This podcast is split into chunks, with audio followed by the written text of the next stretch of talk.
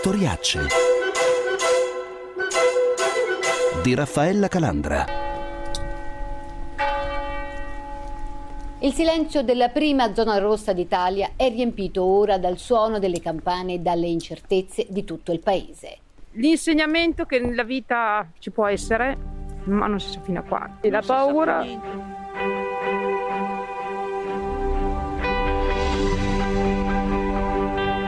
Solo i proprietari dei cani e qualche anziano attraversano la piazza del mercato in un pomeriggio di sole a Codogno, qui dove tutto l'Occidente, per dirla col sindaco, cominciò la sua battaglia più difficile.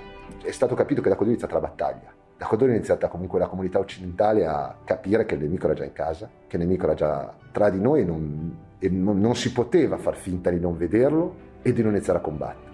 E da qua abbiamo iniziato a combattere il 21 febbraio. Speriamo di essere anche il luogo dove inizierà la vittoria contro questo virus. Terminata un'intervista con la TV giapponese, Francesco Passierini incontra i commercianti in crisi di Codogno, risponde agli interrogativi sull'inizio della vaccinazione e prepara gli ultimi dettagli per l'inaugurazione del memoriale per tutte le vittime del coronavirus.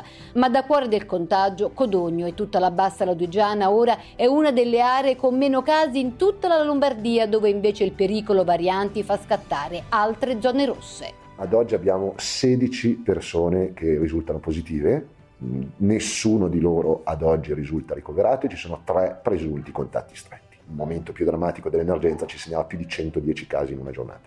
Non saremo contenti fin quando non sarà zero, però sappiamo che per arrivare a quel risultato sicuramente il vaccino sarà fondamentale e dall'altra parte quello che è stato quest'anno, soprattutto i comportamenti. Non se lo scorda il venerdì, mattina c'era il mercato, ma sentivamo, qua mi hanno avvertito, c'è un caso, ma noi era, era il caso di, della Cina, vado a fare la spesa e dico al direttore del supermercato degli anziani, perché sono anziana, ma oggi voi tenete aperto? Sì, sono arrivati i vigili, sono arrivati tutti, hanno chiuso tutto, sabato e domenica senza pane, senza niente.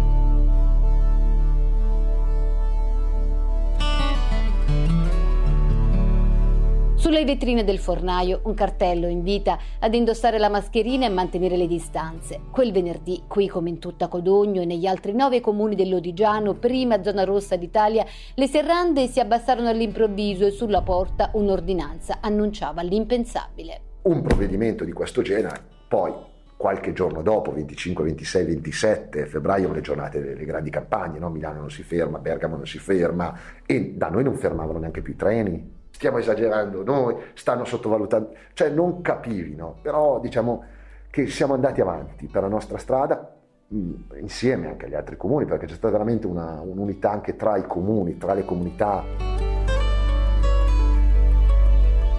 Ora nell'ospedale dove fu isolato il paziente 1, che poi uno non era affatto, si accolgono malati di altre città e la giovane anestesista Annalisa Malara che si impuntò per riuscire ad ottenere un tampone anti-Covid che nessun protocollo allora prevedeva per casi come quello di Mattia Maestri, è andata ad aiutare prima nell'ospedale alla Fiera di Milano, poi al San Matteo di Pavia ho un ricordo bellissimo eh, relativo ai mesi di, eh, di, marzo e aprile di questi medici eh, che da, da Milano in, in, in zone eh, a quel tempo ancora praticamente risparmiate dal, dal virus, dalla pandemia, decidevano in maniera assolutamente spontanea e volontaria di eh, venire in, in, prima linea a darci, a darci, una mano. In quei momenti abbiamo capito che non eravamo soli, che c'era eh, tutta una, eh, una comunità di, di, di, di clinici che, che, erano disposti a darci una mano nel momento del bisogno, mettendosi anche a, a rischio in prima persona. E mi ero chiesta eh, in quei momenti eh, cosa avrei fatto io se mi fossi trovata nei, nei loro panni a parti invertite. No? Mi sono data una risposta a, a novembre quando ci è stato chiesto di, di, dare una mano a quello che era in quel momento il, l'epicentro del, eh, della pandemia per quanto riguardava la seconda ondata e non ho, non ho esitato, ho detto assolutamente io, io vado e sono, sono felice di, di andare. Continuano a servire più medici qui, come nel resto della zona, dove ora la sfida è accelerare il più possibile sui vaccini e dove molto è cambiato, anche in meglio, nell'assistenza sanitaria, elenca il direttore generale dell'ASL di Lodi, Salvatore Gioia. Avvicinare sempre di più la sanità al territorio. Da questo punto di vista è stata fondamentale un'esperienza che per prima l'azienda di Lodi ha messo in essere, che sono state le centrali, la centrale di monitoraggio dei pazienti Covid, gli ambulatori pre-Covid, che sono una dimostrazione dettata dalla necessità di combattere la pandemia di come ci si può avvicinare al territorio. Questo è un insegnamento fortissimo che rimane per il futuro perché su questa base l'azienda si sta organizzando per la presa in carico delle altre patologie croniche.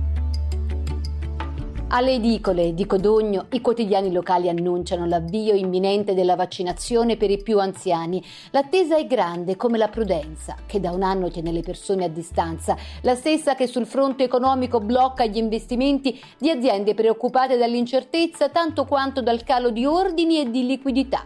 Nella consapevolezza però analizza Vittorio Boselli, segretario generale di Confartigianato Lodi, che ogni miglioramento nel contrasto all'epidemia diventa subito un balzo degli affari. I dati del 6 di marzo, cioè due settimane dopo l'inizio della prima zona rossa, la riduzione del fatturato ammontava al 53,3%. Le commesse sono riprese. Nell'ultimo anno è cresciuta non solo in termini culturali, ma organizzativi, una capacità di organizzazione in sicurezza delle modalità del lavoro. C'è una richiesta particolare che al nuovo governo Draghi il Lodigiano cosa vorrebbe avanzare? I contributi siano maggiormente proporzionati ai danni subiti. L'andamento delle imprese di questo anno si può dire che ha seguito i picchi della curva dell'epidemia? Non c'è dubbio dubbio che l'andamento eh, della curva dei contagi, le misure che in ragione di queste sono state adottate hanno determinato in modo corrispondente l'andamento anche anche economico. In questo momento che fase c'è? Fase della prudenza, non vedo una propensione all'investimento, c'è un'attenzione evidentemente a commisurare i propri passi ai rischi concreti. L'incertezza delle imprese e l'incertezza dei più giovani, come Clara, 18 anni, che come tutti i suoi coetanei non sono di Codogno, vorrebbe a più presto sapere almeno dal nuovo governo come avverrà il suo esame di maturità avere dei punti di riferimento, diciamo delle certezze che nel mio caso, essendo all'ultimo anno di liceo, riguardano lo svolgimento dell'esame di maturità. Anche il solo sapere come avere un'idea di come si svolgerà questo esame di maturità rappresenta per noi un, uh, un, punto di riferimento e un passo avanti perché è già una sicurezza in più. Inoltre si chiede sicuramente al governo che non vengano vanificati tutti i nostri sforzi in DAD e anzi che il periodo in didattica a distanza sia invece uh, valorizzato perché è un periodo che sicuramente ha insegnato qualcosa di più agli studenti. L'anno scorso, nel primo giorno della prima zona rossa, a Codogno c'era una ragazza che all'improvviso dovette annullare la sua festa di compleanno. E anche ora che diventa maggiorenne, Giulia deve rinunciare ai balli e a molti amici ma comprato il vestito giusto e sfogliato il diario con tutte le emozioni annotate in questo lunghissimo e terribile 2020, sa comunque di aver tanto per cui ancora sorridere. Di quei giorni mi ricorderò per sempre il senso di solitudine e confusione che provavo.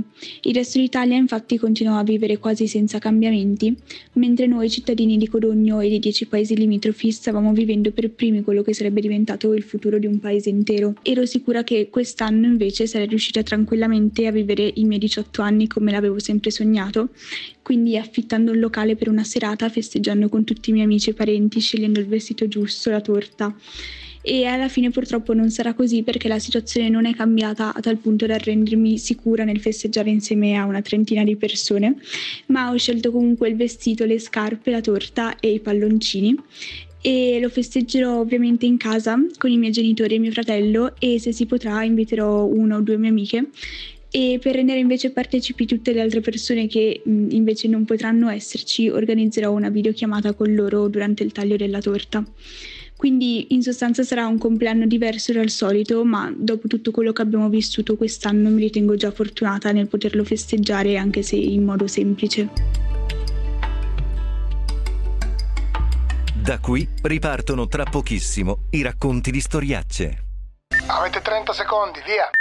Allora Ivana, tanto per cambiare dobbiamo correre, abbiamo pochissimi secondi per fare il promo del programma. E cosa dobbiamo dire? Eh, le solite cose tipo Personal Best, il programma di Radio 24 che racconta il mondo del running, dell'atletica e del triathlon, anche se ogni tanto sconfiniamo anche negli altri sport ma facciamo finta di niente, questo non, non lo diciamo. Eh, ma solo così? Eh sì, tu che dici? Beh, possiamo dire che lo facciamo attraverso le voci degli atleti dei protagonisti del mondo dello sport. Ah sì, giusto, e poi possiamo dire che diamo anche dei consigli grazie alle voci dei nostri esperti. E poi che andiamo in onda ogni domenica alle 6.30 e alle 16.15. Il podcast? Sì, il podcast, bello! Ok, dai Ivana, ci siamo. Puh, mamma mia, sempre di corsa. Andiamo, andiamo.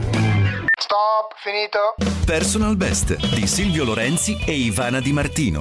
Ogni domenica alle 6.30 e alle 16.15 all'interno di Passione Domenica su Radio 24.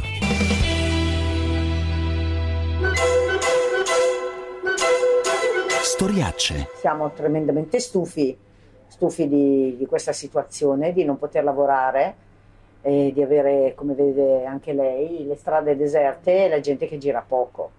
Le sovvenzioni sono quelle che sono e, e siamo un po' inguaiati, insomma. Abbiamo bisogno di lavorare, di aprire e di lavorare, che arrivino questi val- vaccini che ci aiutino a, a superare un po' la situazione per noi e per tutti quanti.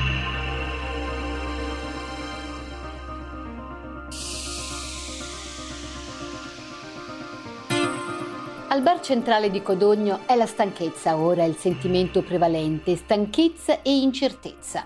Un anno dopo l'inizio della pandemia, qua dove tutto è cominciato, sono infatti le incognite del futuro a spaventare le persone ancora e a frenare le aziende, che hanno visto in questo lunghissimo e difficilissimo anno come la curva della pandemia andasse di pari passo con quella della ripresa economica, giù e su, fin da subito, fin dalla prima zona rossa, registrano i dati di Confartigianato Lodi. E ora, a detta del segretario generale Vittorio Boselli, è la fase della prudenza tanto per le persone quanto per le imprese. I dati del 6 di marzo, cioè due settimane dopo l'inizio della prima zona rossa, la riduzione del fatturato ammontava al 53,3%, qualcosa di imparagonabile. Ma in questo momento ci sono preoccupazioni di sopravvivenza per delle aziende? Queste attività economiche si sono date una dimensione, una forma, una capacità di stare sul mercato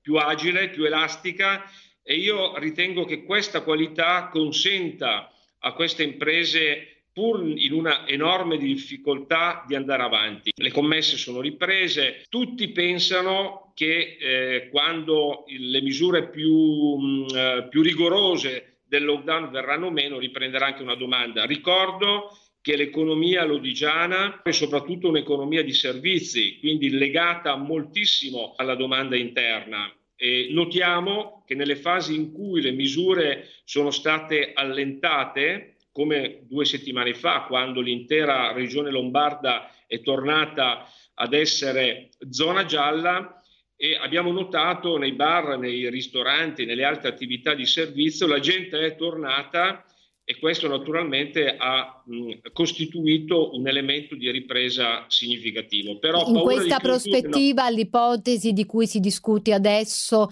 di eh, una nuova forma di lockdown evidentemente vi preoccupa? Siamo, siamo preoccupati e non siamo indifferenti rispetto all'elemento scientifico. Nell'ultimo anno è cresciuta non solo in termini culturali, ma organizzativi, una capacità di organizzazione in sicurezza delle modalità del lavoro che rendono i nostri imprenditori certi di poter tutelare la salute dei, eh, dei, propri impiegati, dei propri operai e anche dei propri, dei propri clienti. Ecco, ma in questo momento c'è una richiesta particolare che al nuovo governo Draghi, il Lodigiano, quindi l'area che in Italia ha sperimentato per prima eh, l'emergenza coronavirus e le restrizioni da zona rossa vorrebbe avanzare? Ma io credo che rispetto ai criteri con cui sono stati determinati i, i, bonus e i contributi a fondo perduto. Questi dovrebbero tenere maggiormente conto complessiva, della complessiva riduzione del fatturato e, e della marginalità che è stata sofferta fino ad oggi, con una capacità più selettiva di identificare eh, le imprese e le categorie più colpite. Ecco, io credo che l'aspetto emergenziale, giustificato assolutamente, ha portato a misure importanti, ma in, per molti aspetti sommarie e approssimative, che in qualche caso eh, non hanno costituito un ristoro adeguato. Anzi, ci si aspetta che i contributi siano maggiormente proporzionati ai danni subiti eh, che non significano soltanto i, i, i, danni naturalmente per l'impresa direttamente, ma per tutto l'indotto e per tutta la comunità. Ecco, eh, segretario, ma se lei dovesse, diciamo, sinteticamente indicare un po' l'andamento eh, delle, eh, delle, imprese di questo anno, si può dire che ha seguito un po' i, i picchi della curva dell'epidemia? Sì, certamente. Non c'è dubbio che l'andamento eh, della curva dei contagi le misure che in ragione di queste sono state adottate hanno determinato in modo corrispondente l'andamento anche, anche economico, questo è, è, fuori di discussione. Da noi eh, nel nostro territorio il bene casa è centrale rispetto ai beni e servizi richiesti. Ecco, c'è molta aspettativa che la ripresa riguardi soprattutto questo settore il super bonus del 110% da questo punto di vista sta muovendo abbastanza il mercato e crediamo che possa determinare effetti positivi perché li sta già det- determinando sulla domanda. In questo momento che, che fase c'è? Come la potrebbe eh, descrivere per, appunto, per il tessuto imprenditoriale dell'Odigiano? Ma direi la fase della prudenza, ancora nella direzione del, del virus, però prudenza anche in un'altra direzione. Eh, non vedo una propensione all'investimento, non vedo una eh, propensione a recuperare opportunità di lavoro pur di lavorare, c'è un'attenzione evidentemente a commisurare i propri passi ai rischi concreti perché gli imprenditori avvertono che da un lato non siamo ancora fuori dalla, dalla pandemia, anche se c'è l'aspettativa che l'operazione sulle vaccinazioni possa accelerare, dall'altro lato perché il nuovo quadro politico nazionale a cui si guarda con molta attenzione non ha ancora sviluppato i suoi, i suoi effetti. Quindi direi che prudenza è il, il termine che indica attualmente il sentiment eh, della piccola provincia di Lodi.